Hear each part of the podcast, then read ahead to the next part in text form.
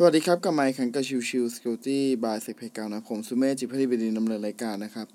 เอพิโซดนี้จะเป็นเอพิโซดของวันจันทร์ ซึ่งคือเรื่องของ soft skill day นะครับ ในวันนี้ผมหยิบยกบทความจากเพจ Mission to the Moon นะครับ โดยหัวข้อชื่อว่า ครองใจลูกน้องไม่ใช่เรื่องยาก เรียนรู้หัวใจสำคัญของการพาทีมสู่ความสำเร็จนะครับ โดยทาง Mission to the Moon นะครับเขาสรุปมาว่าเออถ้าสมมติว่าคุณจะเป็นทีมงานที่ร่วมกันทำงานเนี่ย ตัวหัวหน้าทีมเองเนี่ย จะต้องมีสกิลหรือว่าต้องคิดถึงอะไรบ้างนะครับ ก็จะเป็น 9 ข้อที่สำคัญแล้วก็ 9 ข้อที่น่าสนใจนะครับ ข้อแรกนะครับ 1. เข้าใจตนเอง ไม่มีใครอยากร่วมงานกับหัวหน้าที่ไม่มีวิสัยทัศน์ แล้วก็ไร้ความสามารถ การเป็นผู้นำที่ดี คุณต้องเข้าใจตัวเองก่อนว่า จุดแข็งแล้วก็จุดอ่อนของตัวเองคืออะไร ชูทักษะที่ดีให้เป็นจุดเด่น พร้อมพัฒนาทักษะที่แย่จำไว้ว่าก่อนจะรู้จักใคร อย่าลืมรู้จักตัวเองก่อนเป็นอันดับแรก อันดับสองนะครับลูกทีมคือคนสำคัญ แม้ว่าคุณคือหัวหน้า แต่นี่คือการทำงานเป็นทีม อย่ายึดตัวเองเป็นศูนย์กลาง จงฟังพวกเขาว่าต้องการอะไร แล้วก็มีความสามารถอย่างไร แล้วก็ให้เกียรติลูกน้องของคุณด้วย เพราะว่าลูกน้องก็เป็นคนเช่นเดียวกัน ข้อ3นะครับส่งเสริมจุดเด่นของทีม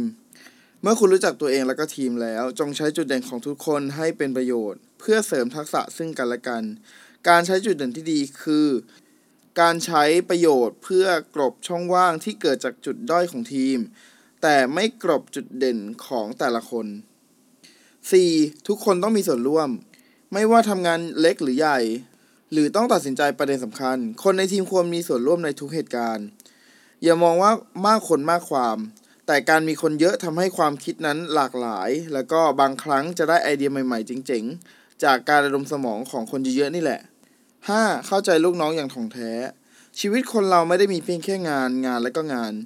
หลายคนมีครอบครัวแล้วก็สารพันปัญหาที่ต้องแก้ การเห็นอกเห็นใจ แล้วก็เข้าใจคนในทีมนั้นจำเป็นมาก เพราะบางครั้งปัญหาที่เขาทำงานไม่ได้ ไม่ได้แปลว่าคนนั้นไร้ความสามารถ แต่อาจเป็นเพราะว่าเขาเครียดจากปัญหาเรื่องอื่น ๆ ในชีวิต หรือว่า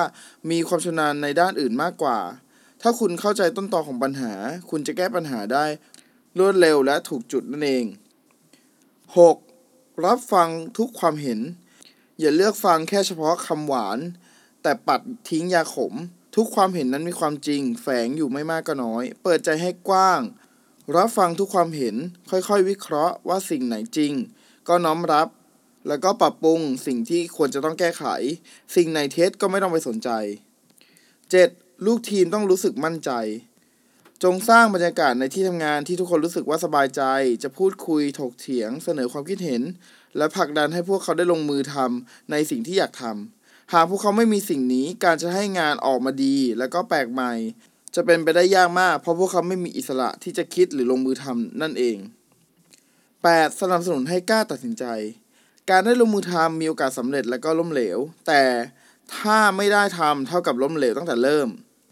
ดังนั้นจงสนับสนุนทีมงาน อย่าได้กลัวที่จะให้ลูกน้องของคุณได้ทำแล้วก็ลงมือแสดงศักยภาพ ความสำเร็จเกิดจากการลงมือทำไม่ใช่การกลัวที่จะล้มเหลวข้อ9นะครับจะเป็นข้อสุดท้ายคืออย่าตึงเกินไป หัวหน้าที่ดีต้องรู้ว่าสถานการณ์ใดควรเด็ดขาด แต่สายพินที่ตึงเกินไป ดีดได้ไม่นานย่อมขาดลง ความเครียดเล็กๆน้อยๆจะช่วยผลักดันแรงใจ แต่มากเกินไปจะทำให้คนที่ต้องแบกรับทั้งหมด อาจหมดกำลังใจ หย่อนความตึงเครียดลงบ้าง ให้คนในทีมได้พักผ่อนเพื่อที่เขาจะได้ เตรียมพร้อมสู้กับงานต่อไปจะดีกว่านะครับ โอเค ก็อันนี้เป็นหัวข้อที่ เป็นเรื่องของหัวหน้าเนาะที่จะพยายามคลองใจลูกน้อง แล้วก็พยายามจะดึงศักยภาพของลูกน้องออกมาให้ดีที่สุดเท่าที่เป็นไปได้นะครับepisode นี้ฝากไว้เท่านี้นะครับ ขอบคุณทุกท่านที่เข้ามาติดตามแล้วพบกันใหม่สำหรับวันนี้ลากันไปก่อนสวัสดีครับ